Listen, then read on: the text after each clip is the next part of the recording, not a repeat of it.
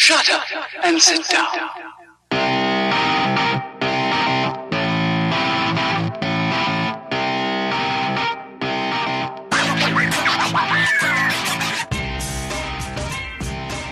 Oh, one of these days, Josh will figure out this whole microphone thing and recording and playback. And I am not the pod administrator, ergo, my job is just to sit here and look good. Yeah, I'm just asking you to press one button. It's not that. You only have one job. one job. Push the shiny red button? That's a lie. None of us have just one job. We all have a bunch of jobs.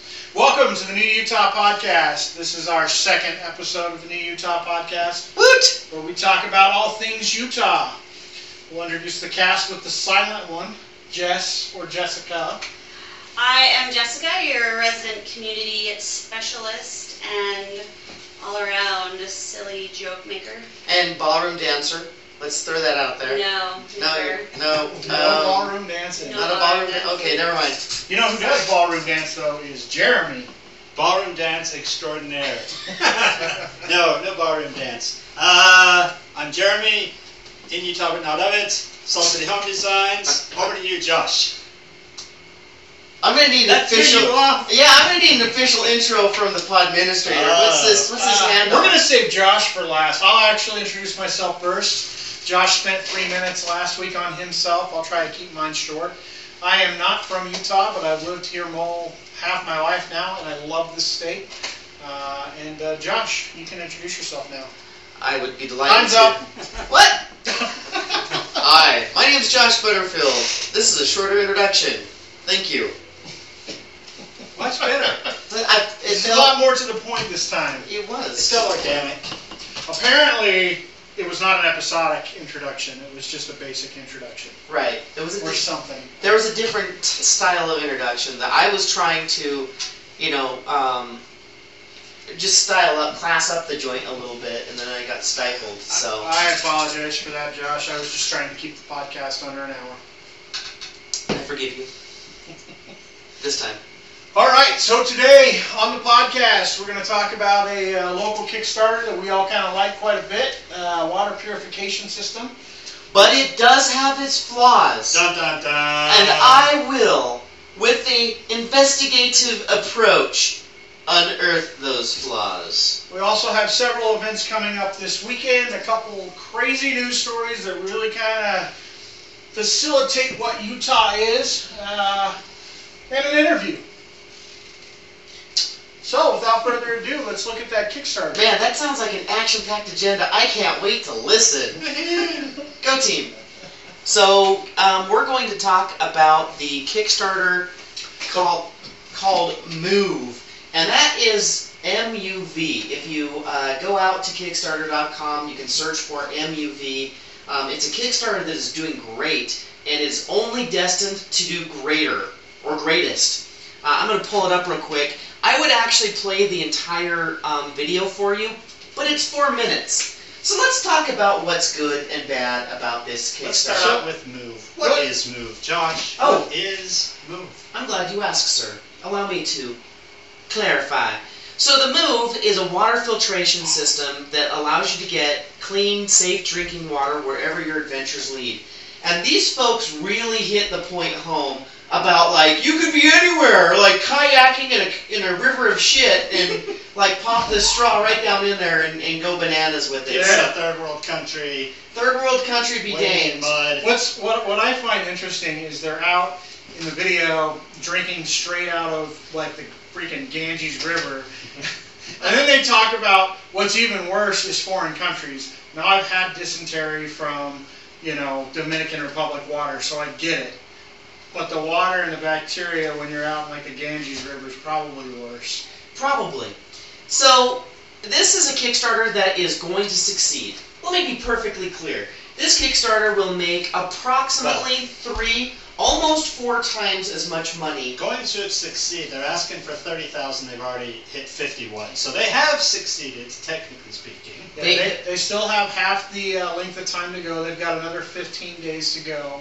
So they've already been funded. And according to our sources, dun, dun, dun, dun, dun, According to Kicktraq, they are going to end up at about 106,000 um, which is about 353% of goal. In other words, they're going to do quite nicely. Go Utah. Now, a couple things these guys did really, uh, I would say, intelligently is they've got high production value on their video. It's really interesting to see.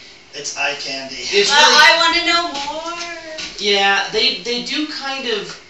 I don't I don't know. I mean, it's a technical Kickstarter, but they don't really touch on the technology as much as someone that is really technical might need or want. My least favorite part about the video, to be perfectly honest, is it's four minutes long.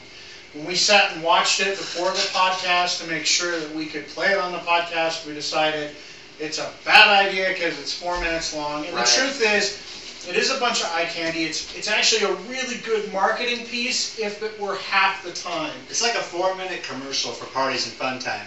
But after two and a half minutes, you kind of lose an interest. Yeah, the fact is, you've already seen everything they talk about after two minutes. This video should have been half the length.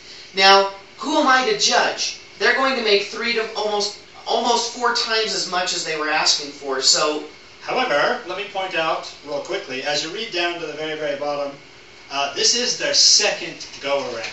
yes, the Oasis, the world's first super filtration unit, was its first go round, and uh, they didn't succeed. And they did something really smart, and they actually carried over all of their um, their backers from the first run to the second run, and got off to a really strong start. Is that normal? I don't, I'm learning about Kickstarter, so if a project fails the first time, they It- decide to revamp, is that normal? It kind of depends on it depends on the backing of the project. So if a Kickstarter fails the first time, if it was really well received by its audience and the company is not a you know fly by night crap company that actually does want to try and persevere, those backers will tend to follow you. A lot of times they'll have another community outside of Kickstarter.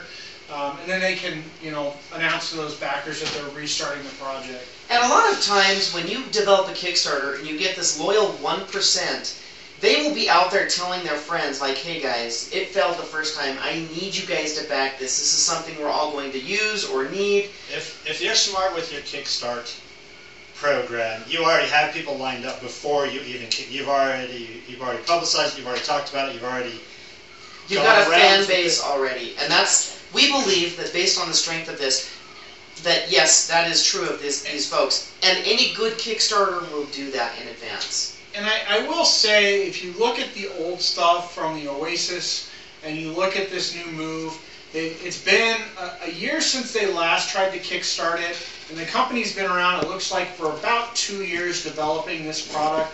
So they have another year of R&D into this product, uh, and really what they're looking for now uh, are a few different things. One of the things that they're really looking for is getting this thing certified. Red flag. Red flag. This is a product that is not certified. And what's more scary than the fact that it's not certified is the fact that they mention it's not certified. And so, So may, I mean, maybe on one hand, maybe they're doing it on purpose because they want people to know that. But I would almost think maybe you don't even want to say anything about that up front. well, sure. Well, I, I, I think it's important because they have what looks like some pretty amazing prototypes that they've already been doing. It doesn't sound like they need manufacturing money. It sounds like that stuff's taken care of. It sounds like you know they need some mold money, um, which I guess is manufacturing, but the certification is probably going to be the bulk of this Kickstarter. They've been building this product for two to three years. The downside is that certification through the FDA could result in some changes in design. So. Yeah, that's the thing. Or it could get shut down. It could get shut down. There's a million things that can happen. So that is the biggest red flag of this Kickstarter. If you back it, the questions you have to ask yourself are, will I ultimately get my product? And since it's not certified, will I actually get this product or will I get something that's totally different once it's gone through the certification process? And I know this is silly. The one question I had when I watched it, uh, what about refills? What about like spare lot of parts? filters Didn't talk about out, any of that yeah. 'cause, yeah, most water filter systems are good for whatever a month, two months, so many gallons, however they rate it. Especially if you're dealing with really grimy. Water out of the And Ganges water. Now, one of the cool things about Kickstarter, folks, if you don't know, you can actually go and look at updates. If you back a project, you can read comments, you can ask the promoters of the product those questions. Um, and if you don't like your answers, you can back out your pledge. Um, so that's always a possibility with Kickstarter. Um, but at the end of the day, this is a local company that looks like they're trying to do something really cool and innovative. Uh, and they would certainly get my money. Uh, and it's not super expensive. We're not talking hundreds of dollars. I think Eighteen the- dollars is the base pledge level, and it gets you a move and a good feeling inside. So I mean, for twenty bucks, you can back a local And no business. diseases. And well, very few Very diseases. It does not filter out cooties. I understand. so Hey, those those are those are legit. Those stick around. these are legit. Cooties So, are legit. I think it's time to move on uh, off of the Kickstarter, which is totally okay. Um, and let's talk about some stuff going on in Utah. I think we'll uh, turn a little bit of time over to Jess.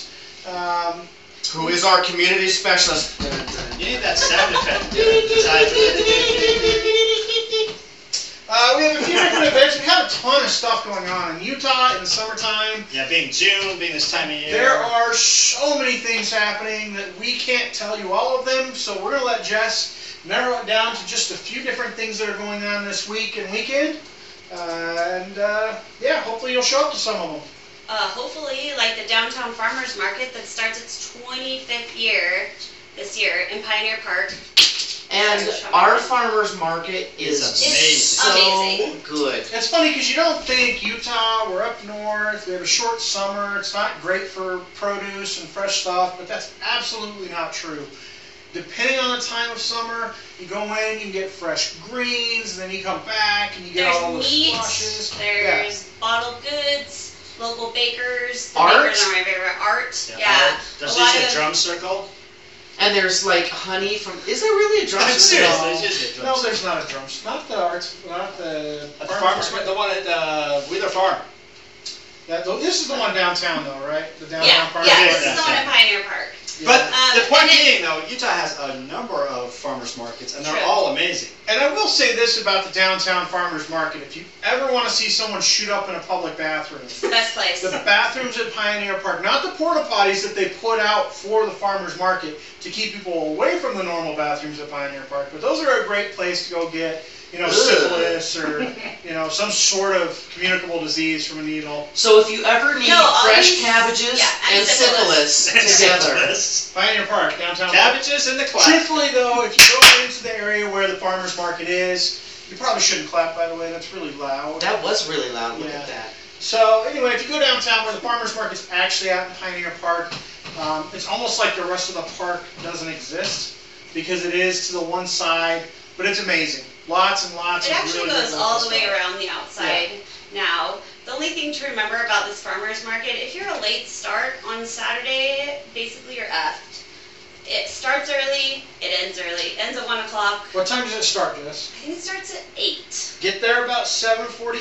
So you can, fi- Parking. yeah, so you can find a place to park or take TRAX. Yeah, or take TRAX. I mean, it's really easy to get parking down in that area. Um, but yeah, if you're there at like 11 o'clock and expect to score some really killer beef or vegetables of some sort, you're probably out of luck. Those guys are probably already gone because they've sold all their stuff for the day. It's also important to note that this the farmers market downtown is really really popular. Yes. All walks of life like to go down there, from your super beatnik hipster that's exploring new things in life with his beret on, and you know you've got the the ultimate hippies, and then you've got you know everyone gets something out of it because there's some Literally everyone and their dogs there.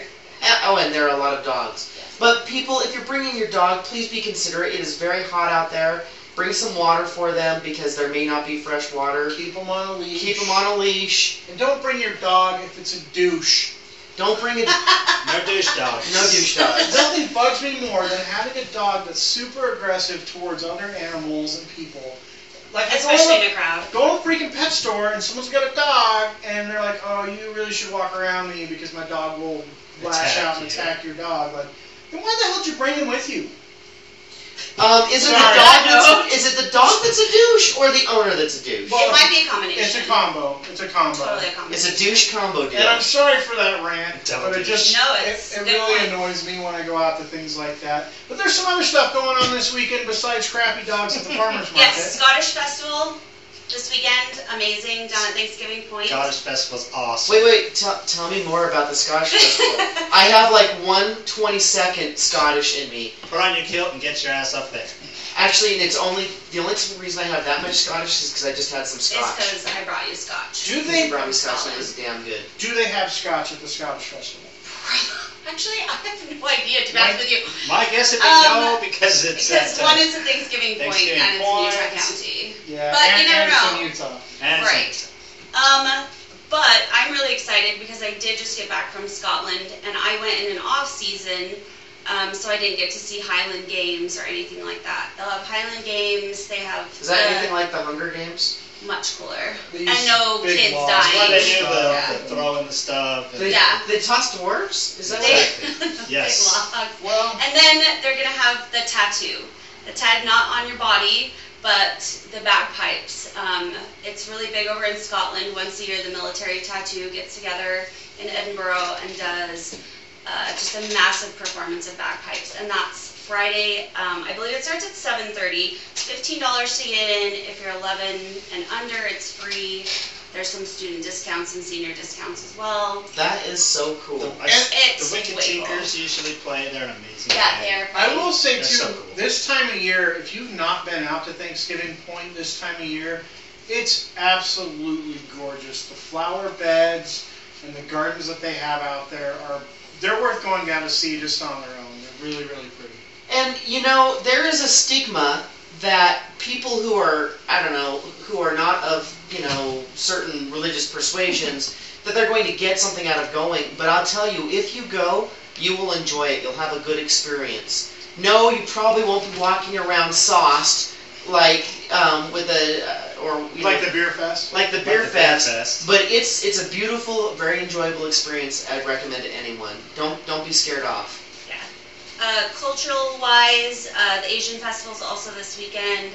Uh, not to be confused with the Japanese festival that just happened. This is all. I'm not going to say All- the Oriental Festival. yes, please don't.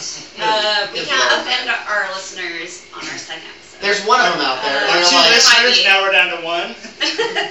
Anyways, uh, Tibet, Japan, Indonesia, China, India, Vietnam, all being represented. Um, it starts at 10, ends at 7. It's at the uh, Sandy Expo Center, um, and it's free. Is it inside and outside? Do you know? I actually don't know because I have never been Well, before. the reason why I ask is with the heat. A lot. My guess would be mo- it would Mostly probably be inside. inside. Mostly Yeah, the inside. Sandy Expo Center does not have a ton of outdoor Yeah. stuff. It's mostly an indoor venue. And it's nice and it's air conditioned, so if it is hot this weekend, which I That's think is really supposed to be interesting that it's got such a diversity of like uh, Vietnamese, and that's that's something that people outside of Utah don't realize is how many Vietnamese um, folks we have here. People with We very have a very Vietnamese. large It's- Cambodian community, We've we got have a a big, large Kor- Indian community. we've got a big Korean community as Mhm. well. Yep.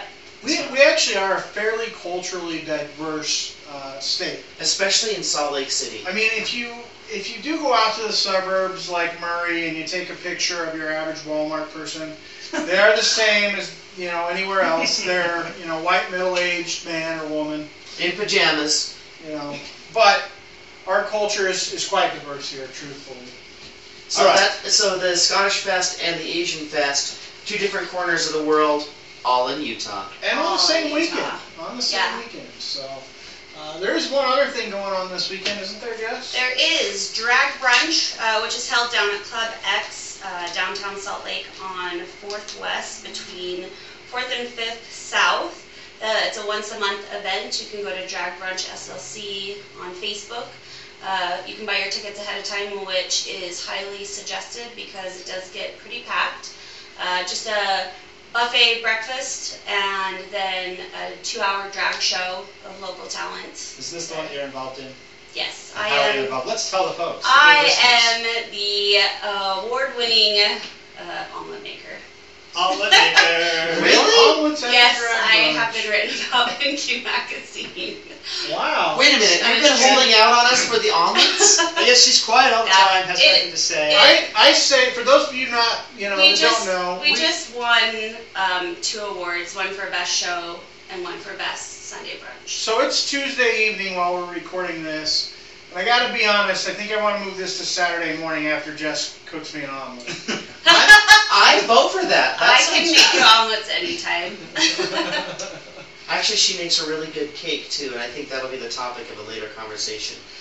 So that's some fantastic stuff going on. There's a lot weekend. more. Believe it or not, that is all just this weekend. Yeah, th- and there's a lot more happening. That's just the stuff that, that we wanted to mention that we thought was was fun and exciting. Um, And people, I think people outside of Utah are just absolutely surprised how many of these cool and diverse things happen. Um, and I do want to know, so we'll have to we'll have to get a, um, a website going and some forums so that we can post in there whether or not like the follow up questions. Um, is there going to be Scotch at the Scottish Festival? Because I would go if there were Scotch. well, you Scotch can bring your own scotch, I'm sure. You probably I'm have better sure scotch than what they would serve. There. I have I have one of the coolest flasks ever. Now, It's, come on. it's a, A KGB man- flask. A proper man does not drink scotch out of a flask. What? You drink whiskey from a flask, but not scotch. What? How do you sneak Scotch in? You can sneak it in in a flask, but you better put it in a scotch glass when you get in there. Oh, for I'm pretty sure you have to use one of those umbrellas where the end becomes the glass. See, that would, I'd be okay with that, or even like a thermos. okay. I'm I'm now officially in on this planet. there, there have been a lot of other things going on in Utah this week. Uh, one of those things uh, we'll talk about now is actually uh, the Zion Curtain. So the Zion Curtain is this. Uh, those of you not familiar with Utah, we have some rather interesting laws, to say the least.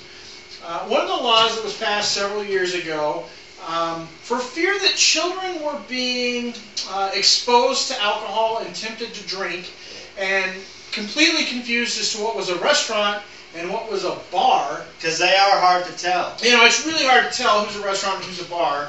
And I am worried, you know, if my child sees someone pouring an alcoholic beverage from across the room for another patron in the restaurant, They're automatically going to switch to heroin. that kid totally wants to drink. Yeah, and before you know it, he's going to be mainlining heroin and ODing in his parents' living room, and it's all because Nine years old. when he was eight, he saw someone make a drink from across the room. Damn you, TGI Fridays. Now I don't know how many It eight-year-olds. by the way. Well, that's because of the OD incident. I'm of positive nine-year-old. that's why. I don't know how many of you people know this, but uh, eight-year-olds typically don't have the attention span to even know what the hell the guy's doing across the room with those bottles. You know, the number one way to ensure that your child is going to become a drunken fiend is by hiding it under a closet or or in a closet Or behind a wall. or behind a wall and being all secretive about it and then hiding it and lying about it and covering it up. And so that it's suddenly very mysterious to them and when they want to rebel, they know just what to do because every child wants to rebel. If you just talk about it like it's just another element of life, it demystifies it. I think these these initiatives have the exact opposite impact that they try to have. It's funny Well- how that works with all of these. I mean, in my house, for example, I have a fully stocked liquor cabinet. Um, with, And how? Yeah. It, it becomes a little less stocked when these guys come home. But our kids have grown up around alcohol, around the use of alcohol in the home. And guess what our kids don't really do a whole lot of? Drink. I'm not saying they've never drank, I'm not saying they won't drink, but they don't get drunk, they don't go out and drink, they don't steal from our alcohol stash. Um, and it's because they've been shown how to use it responsibly and that it can be used responsibly. However, the legislature in Utah thinks that, well, we have to protect children from seeing alcohol, so now if you want a liquor license in your restaurant, you have to prepare drinks for the restaurant behind some sort of enclosure. There's some grandfathered in uh, accounts, so businesses such as Chili's that already have these designs created don't have to hide it behind some curtain or some wall. Um, but a lot of them now have a bar area where you can't have kids in there, and that's where they prepare the drinks. The Hive Winery, however, in, in uh, Layton, has decided to kind of give a big middle finger to the Utah State Legislature and the DABC.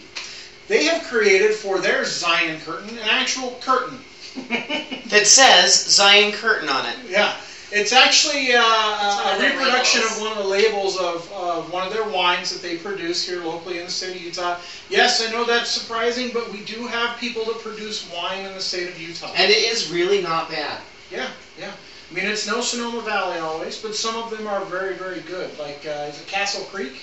Yes. It's down in Moab. Yeah. Their wine is fantastic.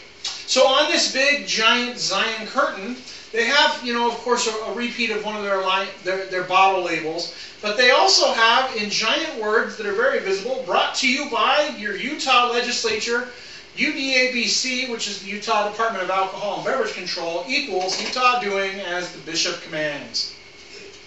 I'm sorry.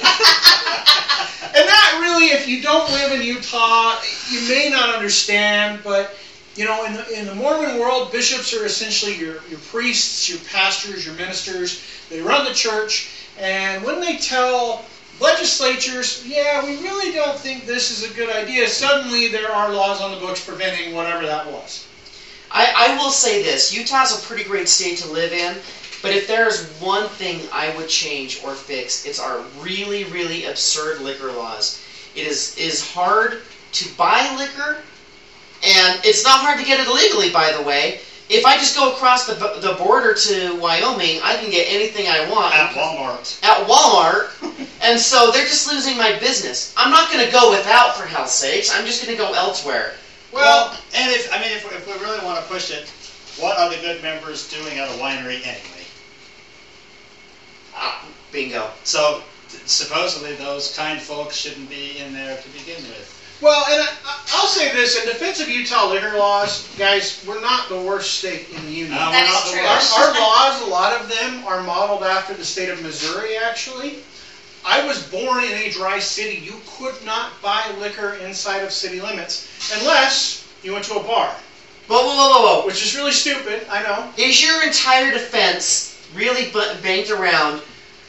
If I were to get shot in like four of my limbs, it's not as bad as getting shot in all five of my limbs, because that is a crappy ass defense. They still, our liquor laws still suck. They do still suck, but it's not the. It's And not they the suck on their thing in the own merit. And I will say this: not being able to buy liquor on a Sunday pisses me off. Come down to Saratoga Springs, Four Corners. Really? That's true. Yep, it's the only gas station. There's one other one in But- Utah that but- you can buy it at. Really? Yeah. Gosh, You learn they- something they new every actually. You have- do know everything. They actually have liquor there. They actually have hard Remember liquor. that. Is it a is it double as a state run liquor store or is it just beer? I will double check for you It's on my way home. I think it's just beer, but I will double check. Yeah, so beer you can get. I can go to Harmon's You and get Walmart and buy three beer. point beer. On the Holy Sabbath.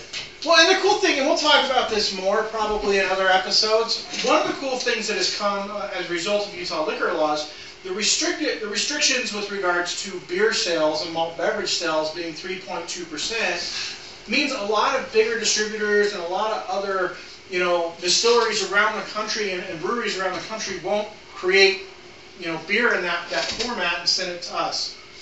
So instead, what we've had happen is a lot of local breweries pop up. Which is a good thing. It's amazing. And Really we have some of the best beers, craft beers, in the entire country. Did Hands you know we down. have a hard cider company too? Yes, They're we do. Yes, we do. What is the name of the hard cider? Mountain West. Really? Yes. What do they? What? Do, can you? They make hard cider. Okay. Sorry. You know what? I will cut every person in this room. Oh, that's fantastic. Sorry. That's fantastic. All right. So we have another story. Um, this is another thing that the Utah Oh, State. can I just interject really quick? Absolutely. There is a new law starting July 1st that requires tastings to be purchased. And of course, food has to be purchased with it as well. So, So yeah, in the state of Utah, currently, if you want to buy a beverage at a restaurant, uh, you have to purchase food. You can't order your wine and then order the rest of your meal. You have to order at least an appetizer before they can bring you your wine. That does have some issues with some of the distilleries, the wineries, and now they are not going to be able to do free wine tastings.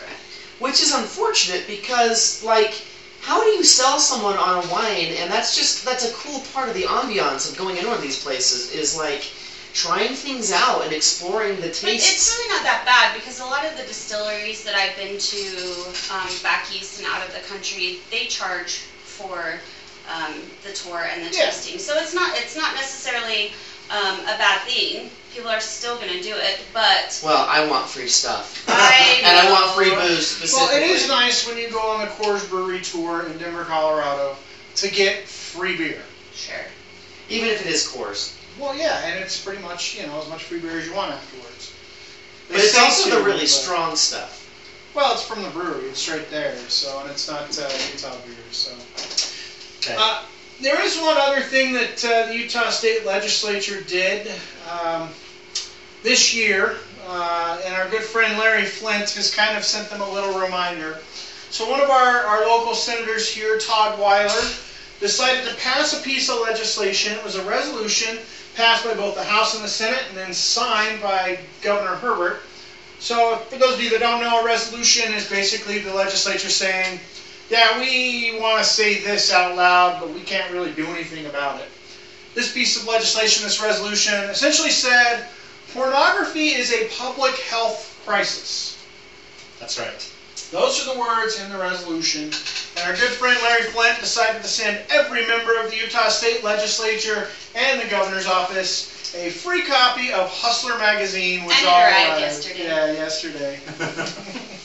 That is so funny. And of course, all of the legislators are telling everyone, "Oh, I just threw it right in the garbage. I didn't even look at it five times, six, or, or six you know, times." I heard some say, you know, something along the lines of, they all came in sealed like plain white envelopes. Like they have to. But oh man, what if my kid opened this? Then you need to teach your kid a damn lesson about opening your shit. yeah, why are they opening? It's That's not- like no offense. It's not addressed to them. What's your kid doing opening your mail? In my house, my teenagers don't even look at mail unless we stick it in front of their face. So there's a very common theme with the legislation in Utah, and that is we will think for you. We don't expect you to educate your kids. We don't expect you to think for yourselves. Stay tuned. We will update you on what you are to think and how you are to think it. And we're going to make it really hard for you to think otherwise because we're going to hide things like well, booze behind this wi- curtain. wi- and- without without getting into it too far, it's because the LDS Church basically runs the government in Utah. But we don't educate the kids. We're one of the lowest per pupil spending in the country. Our Stack 'em kids deep are teach 'em cheap. freaking dumb as shit here. Stack them deep and teach, them Teach 'em cheap. cheap. That's exactly right, Jeremy. That's exactly right. Well, I think that's it for news. Unless you had something else there, Josh. Me? No, I'm just excited to newsify and to, to be newsed. All right, now we have our interview for this fine evening. This interview, we're going to be order or interviewing We're going to be ordering some ordering Josh. some Josh with a side of fun. Wow, I'm. We'll be interviewing Josh. Hello. Josh is a local business owner, and he actually is involved with a number of businesses. But the one that we want to, to talk about tonight is his real estate. Real estate is big in Utah. I'm sure it's big everywhere. It has its ups and its downs. But Utah is an interesting niche, and I want Josh to talk first of all a little bit about why he decided to get into real estate. Uh, let's go with that, Josh. Let me let me just interject, and I know this is weird. We are not just a housing development company here. I know we interviewed, interviewed an architect last week and a real estate agent this week. I promise you, the next interview will have nothing to do with real estate. Or housing. Or housing in any way, shape, or form. So, um, yeah, I have got a company called Go Lightly Realty LLC. I mean LLC, of course. And uh, the whole idea behind this is a few years ago, my wife and I wanted to sell our house. And we found out the exorbitant rates that you had to pay to sell your house. And I immediately put the brakes on it. And quite honestly, the people that were pitching it were professional, were very, very um, detailed, and I, I mean, I thought they would do a good job, but it was so expensive. I said, I can do this myself. And so I started down the, the path of, and then of course I decided that I really wanted to go into business for myself because I would love my boss, more or less. Uh, and so those two reasons together, I started down the road of, of being a real estate agent. And in Utah, there's a, it, it's one of those things where a lot of people try and start being a real estate agent, and then there's a huge failure rate in, um, in folks that just drop out and decide they can't do it. So um, it's, it's a really low barrier of entry. Getting in is easy and cheap and then the potential rewards are pretty fantastic. So that's kind of what got me to this point, Jeremy. Watch you start. So you got there because it was easy and cheap. You wanted something fast and easy and cheap to get into. What? No! No!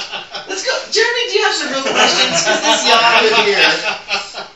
So tell us a little bit about, about the experience Um, first of all, how, how if, if our one of our two listeners decides that, that this is something that they want to be involved in, really quickly, briefly, what are the steps? How do you become a real estate agent? So it's actually really, really super duper easy. You find a course that will give you the training necessary to pass. Now, first of all, it's not just that you have to pass the test. You have to commit a certain number of hours of training.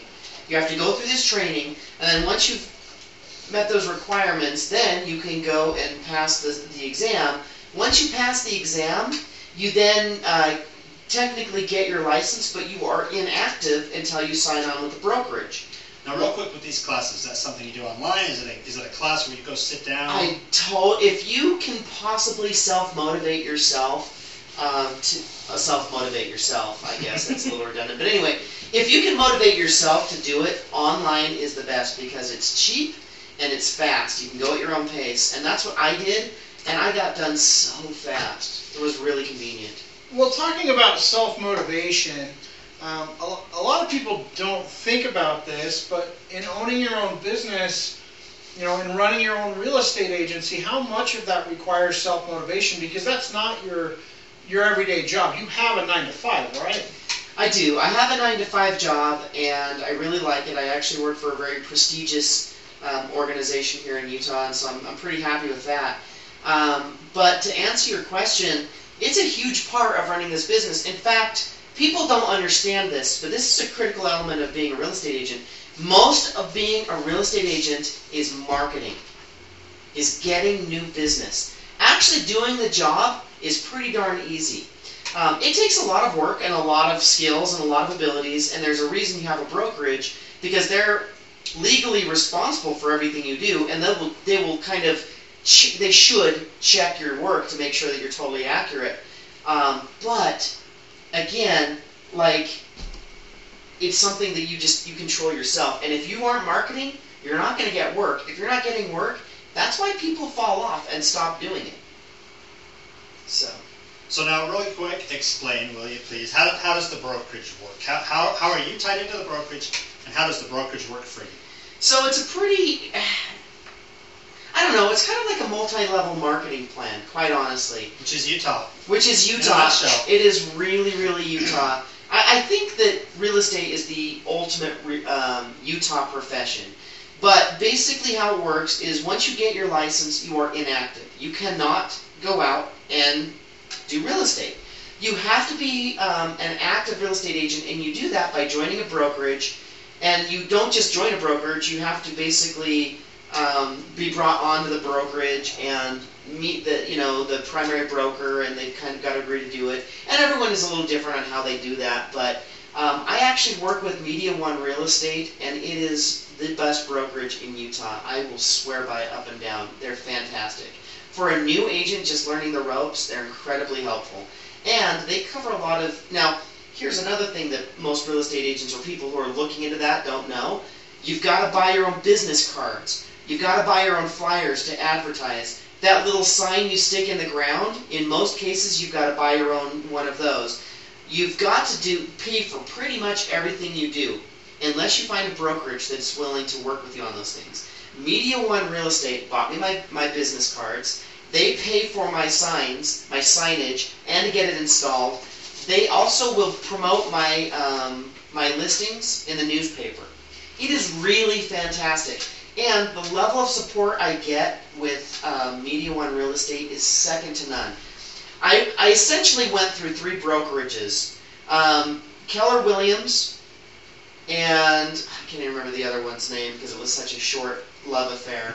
Um, but only only Media One really did what it needed to be done. So now, what's the trade-off? Now, what the, the, the brokerage does these things for you, but what's the trade-off?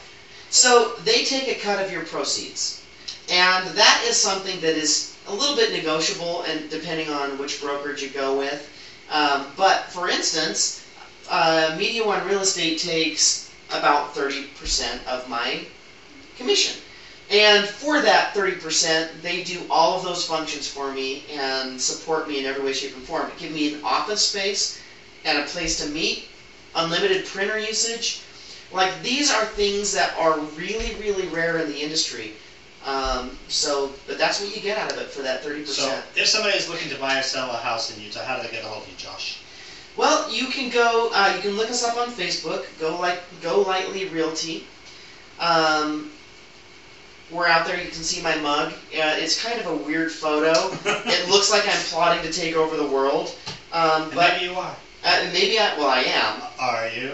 I mean, no. Who's asking? But go go out, check it out. Um, I commit to you that I have a very specific take on being a real estate agent. I'm not a salesperson. I don't try to sell you anything. All I want to do is understand what you need, and then I go out of my way to find it. And we'll keep looking until we find the thing that you want. And if we don't find it, we'll keep looking until you're tired of looking.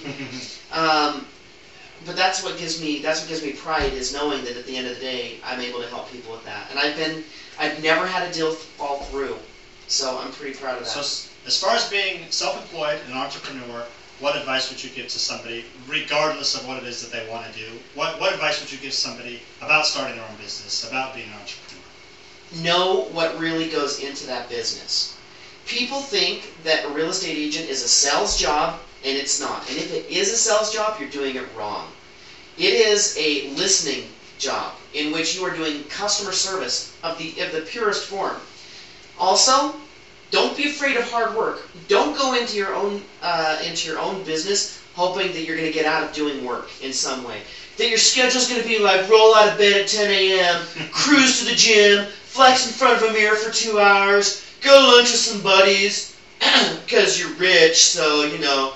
And then from like two to four, work. Then at four o'clock, call it because it's been pretty exhausting. Like, don't think that. Owning your own business is hard work, and it is marketing, and it is late hours. And you know what? Don't don't do it, especially real estate, if you cannot commit to just dropping everything at, at the drop of a hat and meeting your client when they want to go look at a house. It's that simple. Perfect. Thank you, Josh. Chris, did you have anything else you wanted to add? No, I think you covered it all. I'm glad to hear about your business, Josh. Thank you. Um, I hope to help all of you find the home of your dreams. Uh, Ah. He helped my cousin. Well, folks, that wraps up another episode of the New Utah Podcast. Uh, What? hopefully you enjoyed it. join us next week. As Josh says, Get out of my house! Get the